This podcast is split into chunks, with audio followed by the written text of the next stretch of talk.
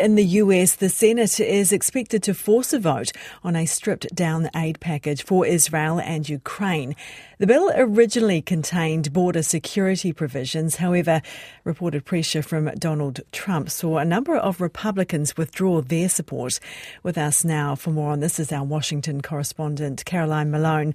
Kia ora, good morning, Caroline. Tell us, uh, well, obviously a lot of politics going on with what is in and out of this package. What were those provisions? For border security? Absolutely. So we've actually got two bills that could be voted on in the Senate today, would you believe? One of them is including the border provisions. Um, this is part of negotiations that have been happening over the last few months. Ever since at the end of last year, President Biden asked to have a bill put forward that helps to support Ukraine and Israel. But Republicans pushed back and said, they're not happy with border security. They want more border agents in those border regions, particularly the US Mexico border, the southern US border.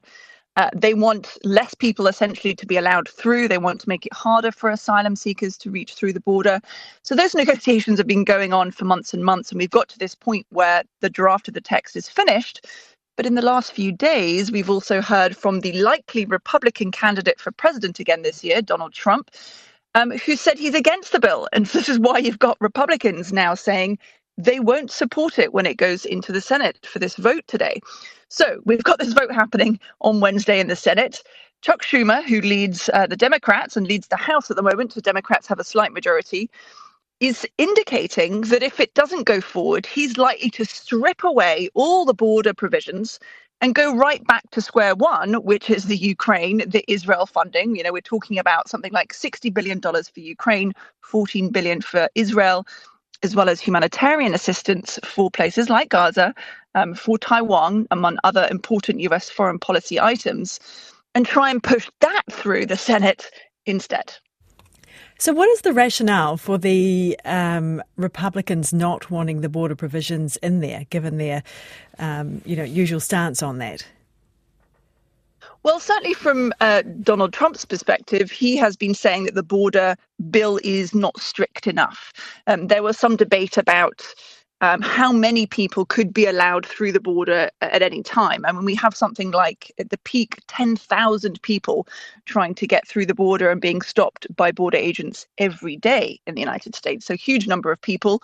Uh, the border policy bill included a provision up to 5,000, but some of the more hardline Republicans say they want zero. They basically don't want anyone to be allowed to come through the border in that way at all. So, huge amount of disparity in views on how to treat um, the arrival of, in some cases, asylum seekers and people trying to come through the border and how they will be greeted essentially at, at the US borders.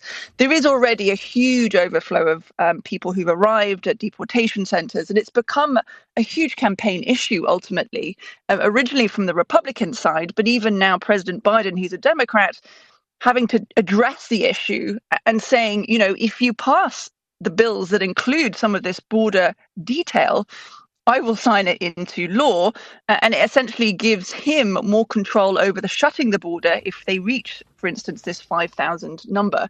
Um, but at this point, we can't seem to get consensus, not just between Democrats and Republicans, but Republicans can't seem to get consensus within their own party. There's divisions uh, in the House as well, with some taking a more hardline stance against the border and others considering wanting to push through this border bill. And, and we may even see at the end of today that if this second bill is pushed through, the one that takes out the border provisions and just focuses on the international assistance, that some Republicans decide to support it because it's been clear that their own party haven't been able to get together and decide on how they want to treat the border.